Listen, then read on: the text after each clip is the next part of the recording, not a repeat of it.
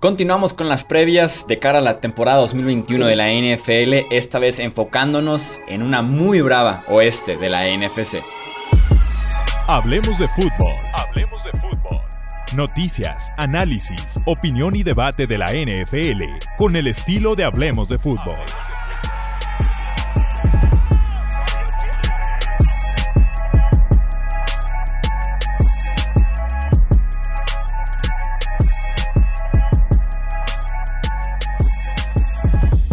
¿Qué tal amigos? ¿Cómo están? Bienvenidos a un episodio más del podcast de Hablemos de Fútbol. Yo soy Jesús Sánchez y estamos aquí para repasar la que creo yo es la mejor división de la NFL en este 2021, el oeste de la Nacional. Creo que en esta división hay argumentos suficientes para que cada uno de los equipos pueda quedar campeón sin ningún problema o que nos puedan dar 2 o 3 equipos de postemporada en este 2021. Así que va a ser una previa muy pero muy interesante. Le doy la bienvenida a Alejandro Romo, también a Tony Álvarez, y les pregunto directito, ¿el oeste ANFC es la mejor división de la NFL, sí o no? ¿Qué tal, Tony? ¿Qué tal, Chuy? Espero que estén muy bien, y respondiendo a tu pregunta, no, para mí no. Para mí es el oeste de la americana me gusta más, y el motivo es bastante simple. Yo no siento que en el oeste de la nacional tengamos a un equipo como claro contendiente al Super Bowl, como lo tenemos en el oeste de la americana.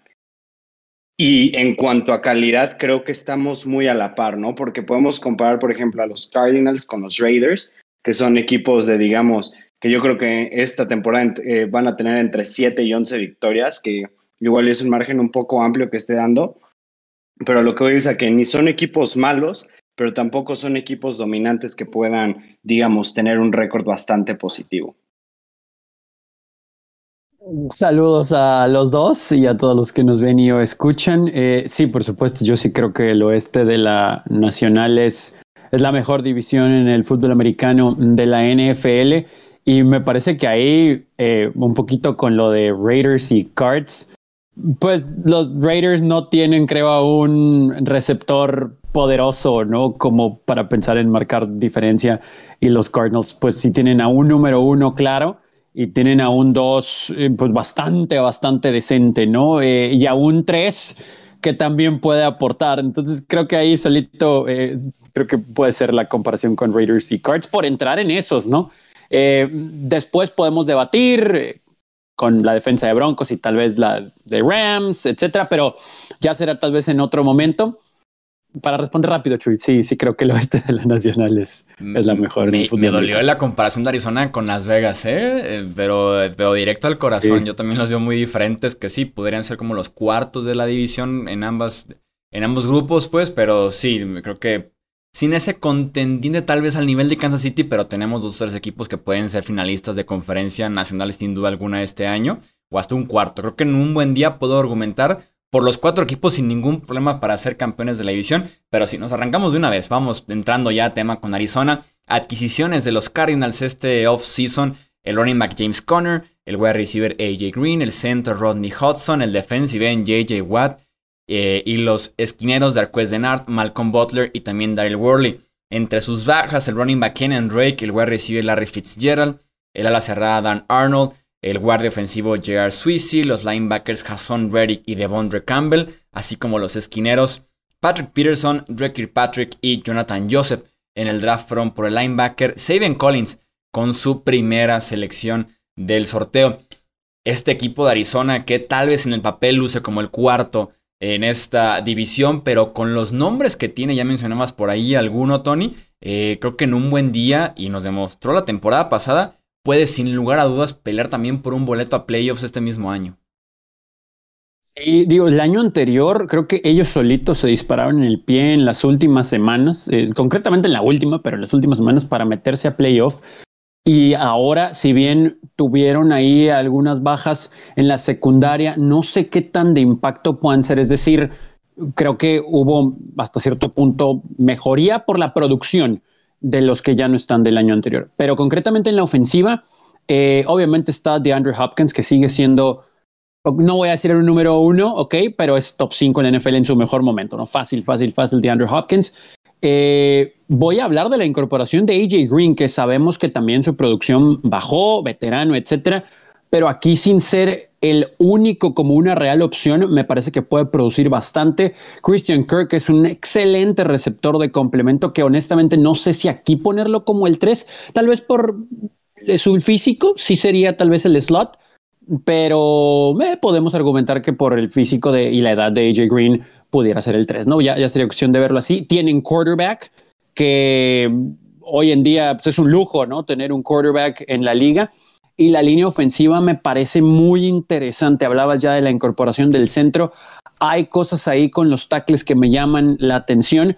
Y eso me brinda la posibilidad de hablar un poco de la protección que se le puede dar a Kyler Murray, que, híjole, creo que va a tener que deshacerse de la pelota un poquito más rápido, pero no va a dejar de ser efectivo, pero va a tener también que recargarse en el juego terrestre.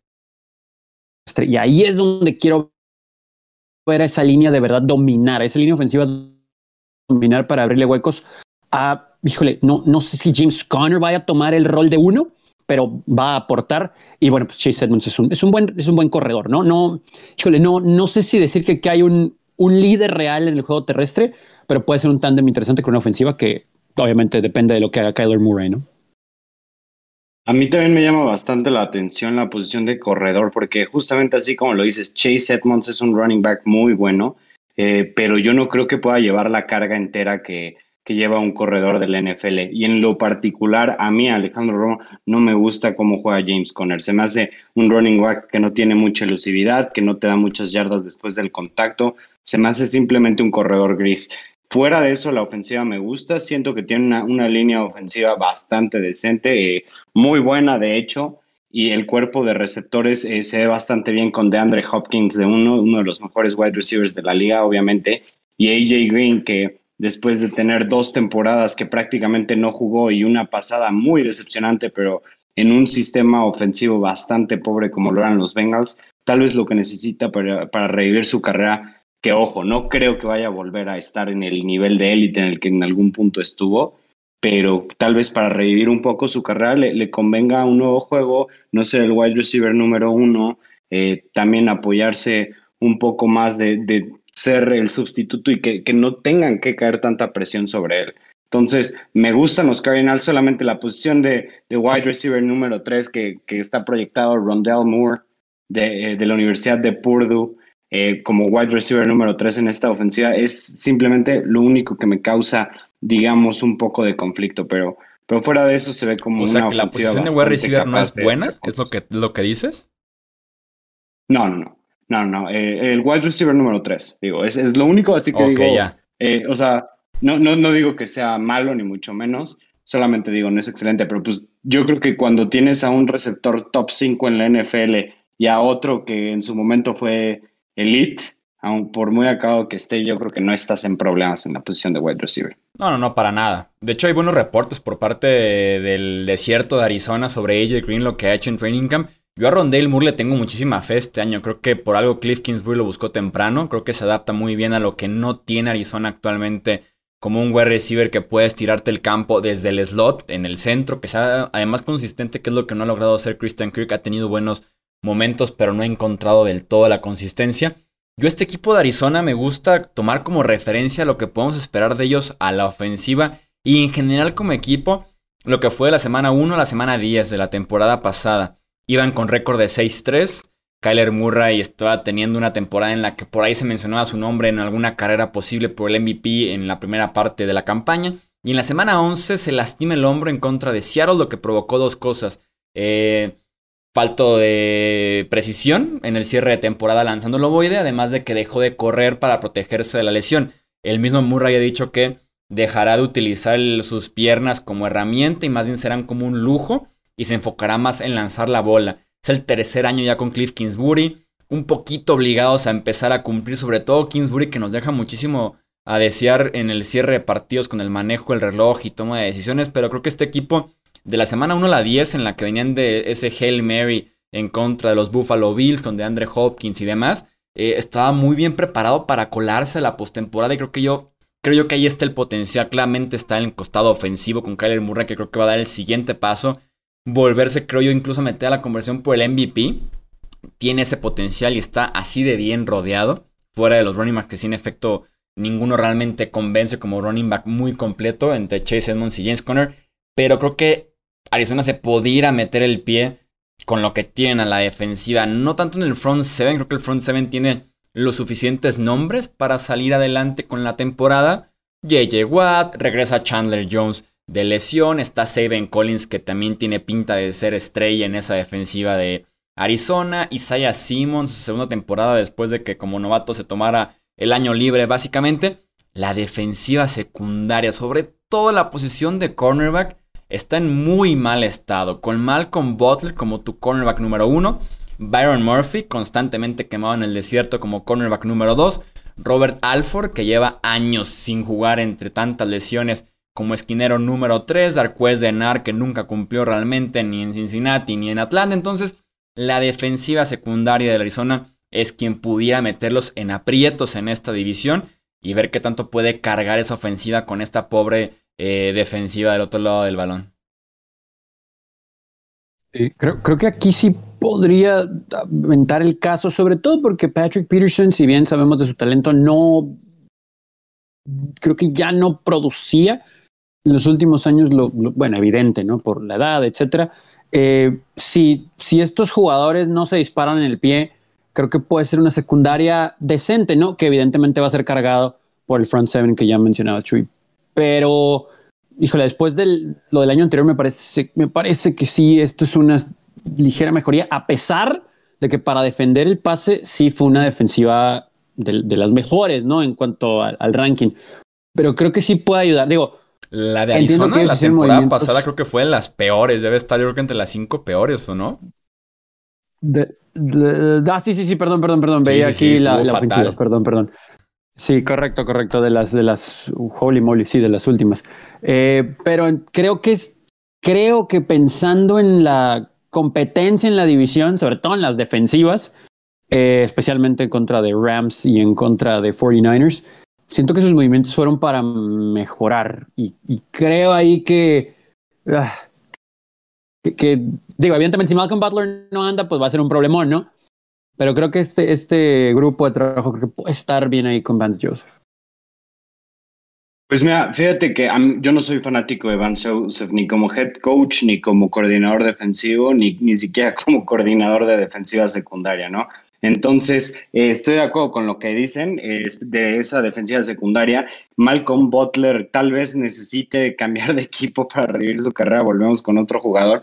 Pero en la posición de safety siento yo que están algo cubiertos. En los linebackers tienen a Isaiah Simmons, que realmente si lo aprenden a utilizar en esa defensiva puede convertirse en un jugador de élite. Y bueno, también tenemos a Zaven Collins, que seleccionaron este año en primera ronda, que va a ser una pareja bastante interesante de ver, pero efectivamente el problema no hacer los esquineros. Ahora veremos si con JJ Watt y Chandler Jones del otro lado, Marcus Golden apoyando también, si con eso va a ser suficiente para que los esquineros tengan que, digamos, mantener sus coberturas por poco tiempo y así poder forzar, pues digamos, ofensivas no muy largas gracias a esa presión.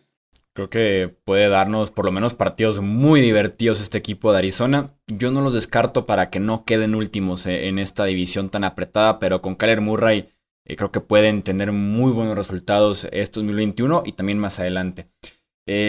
Hablemos de los Rams de Los Ángeles, este equipo que se robó gran parte del off-season después de la adquisición de Matthew Stafford en un cambio con los Detroit Lions que le salió caro tanto adquirir a Stafford como deshacerse de Goff. Pero ahí está ya su nuevo quarterback, así como el wide receiver de Sean Jackson. Entre las salidas encontramos la de justamente el quarterback Jared Goff, el running back Malcolm Brown, el wide receiver Josh Reynolds, el tight end Gerald Everett, los dineros defensivos Morgan Fox y Michael Brockers, así como los defensivos secundarios Troy Hill y John Johnson. Su draft empezó tarde después de tantos cambios que han hecho por veteranos recientemente con el wide receiver Tutu Atwell. Romo, ¿qué esperas de Matthew Stafford? Primer año en Los Ángeles, primer año con Sean McVay, está sano y pues por primera vez podríamos decir que está rodeado de un buen equipo, de una buena ofensiva. ¿Será que tenemos ese Matthew Stafford que tanto ha prometido, con tanto talento que tiene sin duda alguna, o nos queda de ver en Los Ángeles en su primera temporada?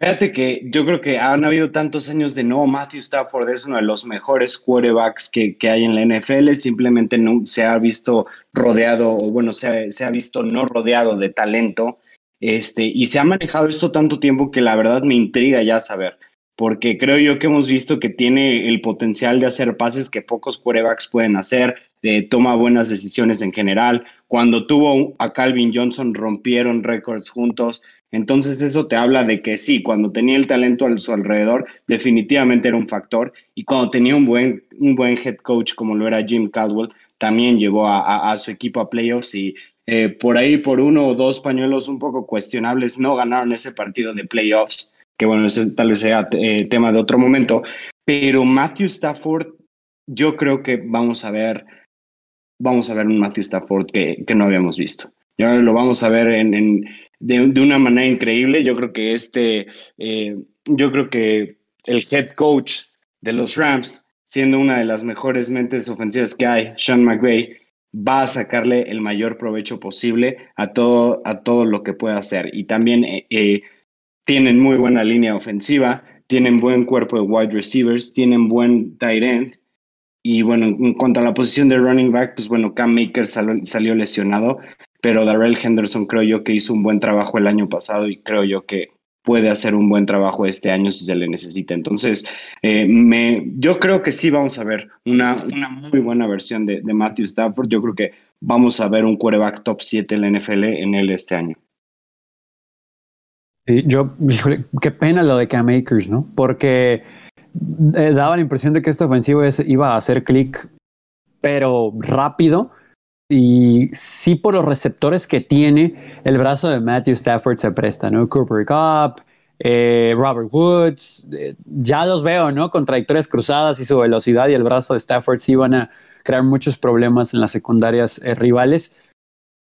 Sí va a ser un juego terrestre productivo, pero creo que con Cam Akers hubiera sido diferente, ¿no? También creo que Stafford no va a tener que recargarse tanto en ese juego terrestre por la protección que va a tener y por los receptores mismos que van a estar con él, ¿no? Entonces, creo que ahora veremos el complemento de lo que ha mostrado ese equipo a la defensiva. Por fin lo veremos a la ofensiva con el potencial que tiene, ¿no? Y yo creo que Sean McVay y hasta Kevin O'Connell van a estar relamiéndose los bigotes, ¿no? De ver tal vez algunos de los diseños que les presentan las defensas y con el talento que ellos tienen en la ofensiva. Híjole, espero muchos puntos de los Rams este año, la verdad, ¿eh? Y aparte creo que la habilidad para desbloquear una parte del playbook que tal vez estaba prohibido con Jared Goff en los controles, sobre todo explotar un poquito más el juego vertical, tener un quarterback mucho más preciso, más confiable, sobre todo cuando está bajo presión, que Jared Goff trabajaba muy bien siempre y cuando estuviera completamente limpio en la bolsa. Entonces, en ese sentido podemos llegar a esas nuevas páginas en el playbook de Sean McVay para poder ver el juego vertical, sobre todo, que te lo puede hacer muy bien Cooper Kupp y Robert Woods. Está DeSean Jackson como el wide receiver 4 de este equipo, si se puede mantener sano. Es un lujo DeSean Jackson en ese puesto.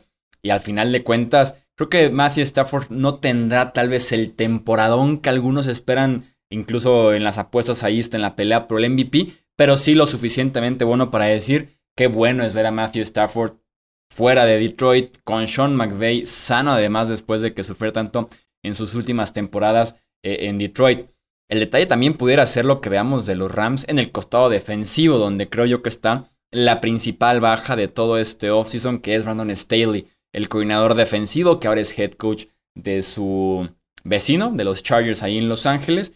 Este coordinador que me acuerdo durante la temporada alabamos muchísimo la defensiva de los Rams porque con pocos nombres estaban haciendo demasiadas cosas y no fue casualidad que encontramos joyitas por ahí a lo largo de la temporada como linebacker Micah Kiser, el esquinero Darious Williams, por ejemplo, el safety Taylor Rapp, que poco a poco fuimos conociendo nuevos nombres porque el esquema estaba haciendo que esa defensiva jugara muy bien. Este equipo perdió muchas piezas, John Johnson, Troy Hill, Michael Brockers, hablando de en el campo, y ni se diga la mente maestra desde la lateral. Hablabas, Tony, de que pudiera ser un fútbol complementario. Yo sí espero un bajón, diría que importante, de la defensiva de los Rams, de ser la número 1 de la NFL en estadísticas la temporada anterior, tal vez a salirse al 10, 12, a como lo veo yo con las bajas que tienen en el campo y fuera de él. No sé si sea top 3, pero sí me parece que va a estar en la parte alta de la liga como defensa. Raheem Morris es un buen coach, es un buen coordinador, tal vez debería especificar eso, y me parece que sí tiene piezas con las que se pueden basar para el impacto, ¿no? O sea, estamos hablando de que Aaron Donald sigue siendo el alma de esa línea y que puede brindarle obviamente las facilidades al resto de sus compañeros. Leonard Floyd en medio como linebacker. Esa secundaria creo que va a estar promedio y también va a depender mucho de lo que haga su front seven. Sí coincido en que tal vez no sean tan dominantes, pero tal vez aquí puede ser una defensa top 10, top 15, y con los puntos que van a poner ahora a la ofensiva, creo que se va a compensar, ¿no? Híjole, ahorita entramos en pronósticos, pero estos rounds me gustan.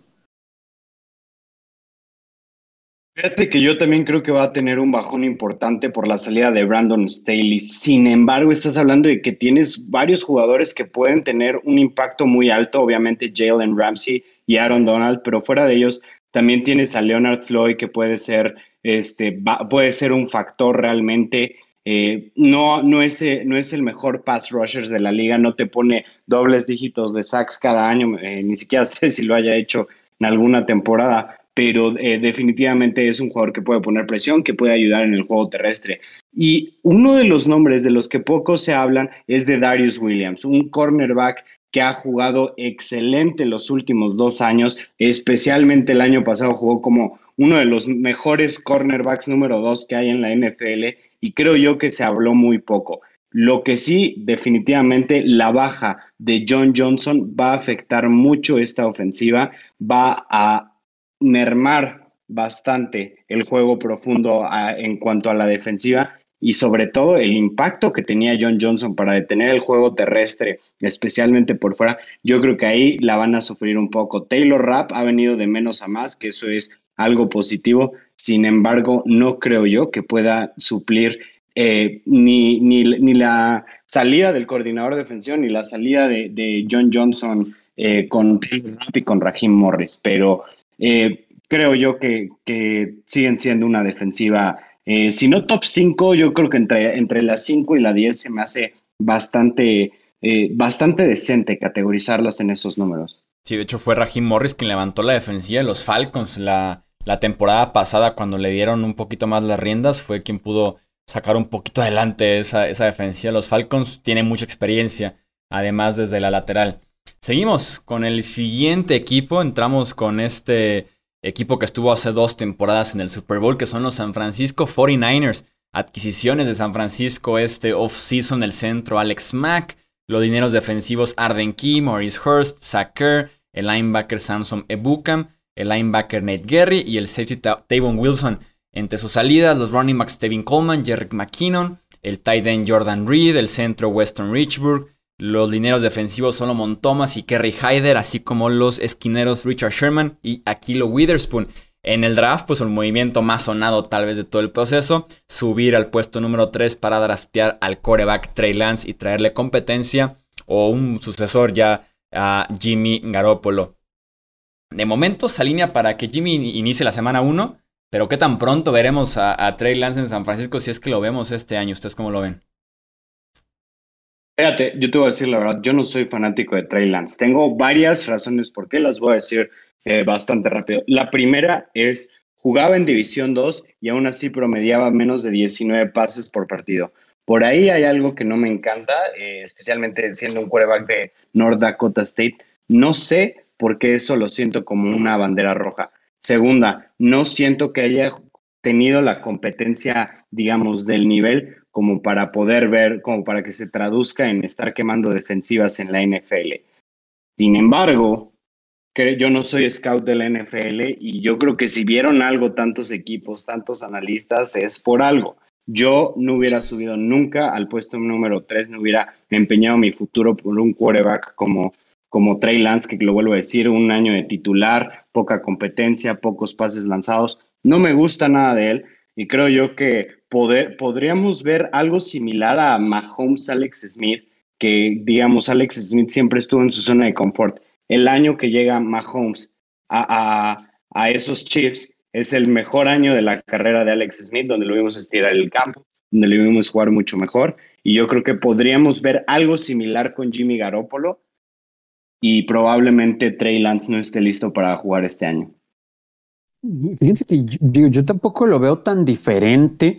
Yo creo que este equipo sí puede ganar con Jimmy G en los controles. Me parece que el problema, más allá de soltarle el playbook o el brazo, etcétera, es que es frágil, ¿no? Que Jimmy Garoppolo ha presentado lesiones. Creo que ese puede ser el principal problema de Garoppolo, porque si bien, digo, ahorita hablaremos un poquito más de la línea ofensiva, pero creo que es una línea ofensiva muy sólida, que sí perdió tal vez más punch complementario en el juego terrestre. De cualquier modo, creo que va a tener un impacto. Digo, tiene todavía sus dos receptores más importantes, y creo que Jimmy G con tiempo en la bolsa te puede producir. Veremos qué tanto lo protegen. Insisto, hay Trent Williams, Laken Tomlinson. Creo que hay hombres interesantes en la línea para ayudarle. Evidentemente Mostert es el corredor 1. Aquí es donde no dudas, pero buscas monstruos de dos cabezas, ¿no? Para ayudar en el juego terrestre, y da la impresión de que aquí solamente hay uno. Lo demás es complemento como tal. Wayne Gallman sería el 2 proyectado ahorita, ¿no? Y todavía faltan 2 semanas de pretemporada al momento de grabar este podcast. Y bueno, Deebo Samuel, Brandon Ayuk, etcétera, ¿no? Llegó Mohamed Sanu, que, bueno, tal vez poniéndolo en una posición en la que no sea el 1 ni el 2 pudiera ayudar. Yo creo que Jimmy G puede producir en esta ofensiva de los 49ers si no se lesiona. Tampoco es que Trey Lance me deslumbre, pero creo que el principal problema es la fragilidad de Garoppolo. Sí, porque ha demostrado año con año que se puede ganar. Estuvo a minutos de ganar el Super Bowl, estuvo tal vez a un pase completo, 2 pases completos que por ahí dejó en el campo, de que fuera campeón de Super Bowl con esta franquicia de San Francisco, y quién sabe qué historia hubiera sido actualmente. El récord está ahí, con Jimmy Garoppolo San Francisco 22-8, sin Jimmy Garoppolo 7-26, con todo y que no es sano medir a los quarterbacks con récord de victorias y derrotas, pero cuando la diferencia es tan marcada, creo que es muy claro que Jimmy G te puede, sí, limitar un poco a la ofensiva, pero te da estabilidad y te cuida el balón por lo menos, y te genera 2, 3 pases que son suficientes para que, junto al juego terrestre, junto a una excelente defensiva que también ha tenido San Francisco con Jimmy G como tu quarterback, ganes los partidos, estés en postemporada e incluso estés hasta en un Super Bowl hace 18 meses en contra de los Kansas City Chiefs. Entonces, yo sí veo a Jimmy Garoppolo como el quarterback 1 muy marcado de este equipo, pero la correa va a ser corta. La correa va a ser corta porque es el capricho de Kyle Shanahan, el traer a Trey Lance. Es el quarterback que le gusta, que le fascinó, por el que estuvo dispuesto a pagar esa cantidad de selecciones para subir por él. Además de que la afición conoce las limitaciones que tiene Jimmy Garoppolo, además de que hay frustración por el tema de las lesiones. Entonces, 2 semanas malas de Jimmy Garoppolo, o jugando en casa alguna serie que no avance, algún pase que deja ahí en el emparrillado, y con Trey Lance teniendo algunos flashazos durante training camp, durante pretemporada, lo van a pedir temprano. Con todo y que yo creo que este equipo está más trabajado, más construido para ganar actualmente con Jimmy Garoppolo, que confiar en el que todavía es un proyecto, como decimos, muy pocos inicios, División 2 además, muy poca producción, un año completo sin jugar porque apenas jugó un partido en 2020 por el tema del COVID. Entonces es más un proyecto que el presente que te puede ofrecer Jimmy Garoppolo. Aquí es donde San Francisco tiene que poner en la balanza el quiero seguir ganando de forma inmediata con Garoppolo, sus limitaciones, o el apostar por el gran futuro, el gran potencial de Trey Lance, con todo y que tal vez en el presente se desperdicie, entre comillas, porque puede también brillar como novato, se desperdicie un poco el roster actual si no está del todo listo para empezar a ganar partidos en diciembre y en enero, que es lo que hace Garoppolo, siempre y cuando llega diciembre y enero sano. Totalmente, ¿no? Totalmente. Y veremos qué tanto apoyo tiene la defensa, que si bien pierde a su coordinador, pues siguen teniendo hombres muy interesantes, ¿no? El cuerpo de linebackers, ya sabemos quién es el líder, y está joven, y tiene un contrato nuevo. Y está rico. Entonces está motivado. Sí. Y esa línea, bueno, pues Nick Bosa y compañía, ¿no? Esperemos que estén sanos todo el grupo, ¿no? O sea, linieros, linebackers, secundaria, porque si este equipo de San Francisco está sano en todas sus áreas, pues es de playoff y más, ¿eh? O sea, playoff profundo el equipo de los 49ers.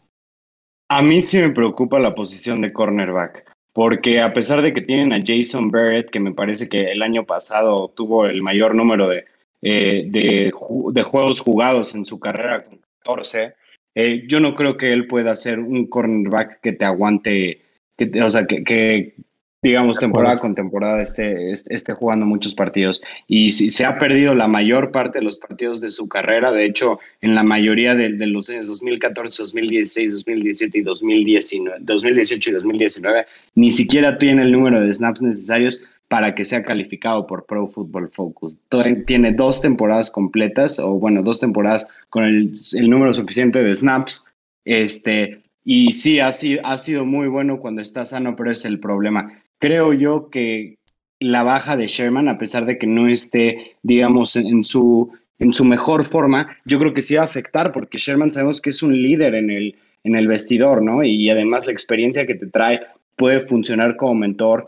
Hay muchas cosas que yo siento que no solo es lo que se puede ver, digamos, en el juego, que es lo que te trae un jugador como Richard Sherman, pero fuera de eso me gusta bastante la defensiva, ¿no? O sea, tenemos a Nick Bosa de vuelta, veremos si Dee Ford por fin puede hacer algo con los Niners. Tenemos también adentro de la línea a Rick Armstead, que es un excelente tackle defensivo, y a la primera ronda del año pasado, Javon Kinlaw, que no tuvo la mejor temporada de novato, pero que esperamos que este año estén funcionando. Pero volvemos a lo mismo, está bien la línea, están bien los linebackers, pero la defensiva secundaria en general es lo que me preocupa. Creo yo que el único jugador que vale la pena es Jimmy Ward. Y aparte, si es que Dee Ford juega, que llevamos un ratote sin verlo, que ha estado entrenando, rehabilitando el tema de la espalda, que pudiera incluso ya mermar el resto de su carrera en San Francisco, un cambio que sin duda alguna, si pudieran repetirlo, no lo harían ni de broma otra vez en la Bahía. Yo tengo mis dudas en general de toda la defensiva de San Francisco, empezando por Robert Saleh, que se va. Hemos visto cómo unidades muy buenas se pueden caer por la salida de sus coordinadores. Arik Armstead no ha jugado igual de bien desde que DeForest Buckner se fue de San Francisco. Los linebackers sí son muy buenos, liderados por Fred Warner, uno de los 2 o 3 mejores de toda la liga. Y sí, la defensiva secundaria, estoy muy de acuerdo con que falta talento, faltan nombres. Confiar en Jason Verrett puede ser un riesgo, puede salirte o muy bien, muy barato, mucha producción, o te puede ir muy mal en temas de partidos jugados por lesión. Entonces, probablemente me voy a arrepentir del comentario si es que esto no sale bien, pero yo diría que San Francisco va a ser último lugar en esta división. No sé qué tanto vaya a salir dentro de algunos meses acertado. En analistas expuestos, yo diciendo esto, pero creo que tanto la defensiva bajando un poco como la impaciencia de decir vámonos con Trey Lance de una vez después de un partido malo de Jimmy G, que no esté del todo listo, creo que pudiera llevar a San Francisco a no meterse a playoffs, porque tienen que salir muy bien las cosas con los quarterbacks y con la defensiva para lograrlo.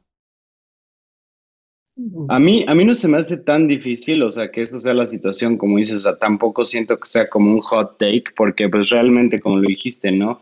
En esta división tenemos a los Rams, tenemos a los Seahawks, y una buena temporada de parte de los Cardinals puede justamente provocar eso, ¿no? Y hemos visto que los Cardinals en las últimas 2 temporadas han ido de menos a más, han mejorado como equipo, su récord se ha visto, su juego se ha visto, entonces no es tan difícil. Lo que me preocuparía de eso es simplemente Cliff, ¿no? O sea, ¿qué tanto puede ser Cliff mejor que este Shanahan en este punto? Pero tampoco siento que sea descabellado. Yo creo que los Niners terminan tercero o cuarto esta temporada.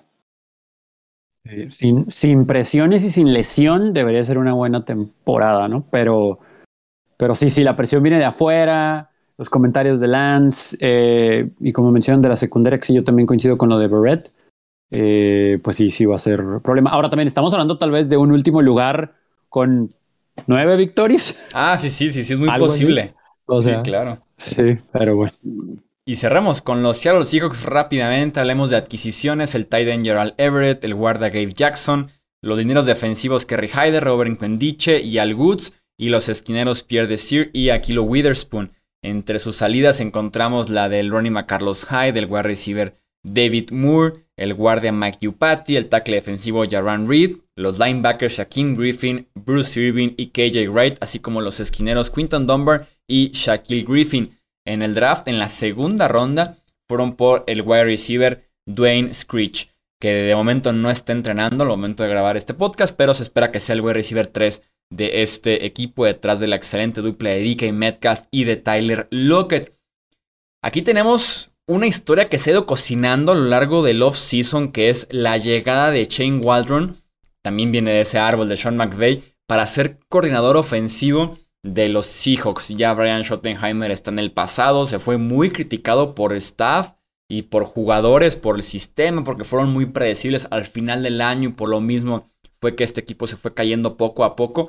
Y Waldron tiene muy buenas críticas al respecto, hablando de ritmo, de tempo, de jugadas, de formas en las que han estado preparando la próxima temporada. Y eso ilusiona para tener otra muy buena campaña por parte del tridente que tienen los Seahawks en el juego aéreo, que es Russell Wilson, DK Metcalf, Tyler Lockett, y que además se suma, creo yo, una firma que pasó por debajo del agua tal vez en la agencia libre, que es la de Gerald Everett, el ala cerrada, que viene a ser como un wide receiver grande, diagonal ala cerrada, que puede darle a Seattle una dimensión muy interesante a la ofensiva, con todo y los problemas eternos en la línea que tienen de toda la vida en Seahawks.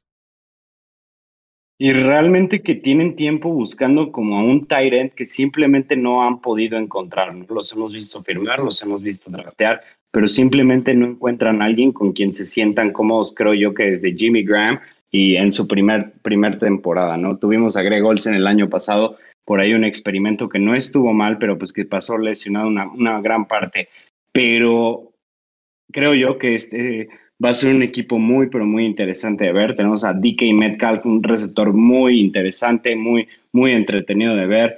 Me gustó mucho que Chris Carson se quedara en este equipo. Siento yo que es uno de los corredores más infravalorados que hay en la NFL. Yo siento que hace mucho más que solo cumplir. Es uno de los mejores corredores para hacer algo cuando la línea está mal, cuando colapsa, encuentra yardas donde no las hay, y eso es algo que se le aprecia poco.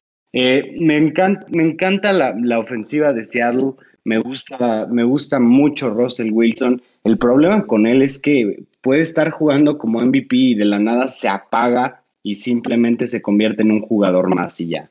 Pasa de ser uno de los mejores de la NFL.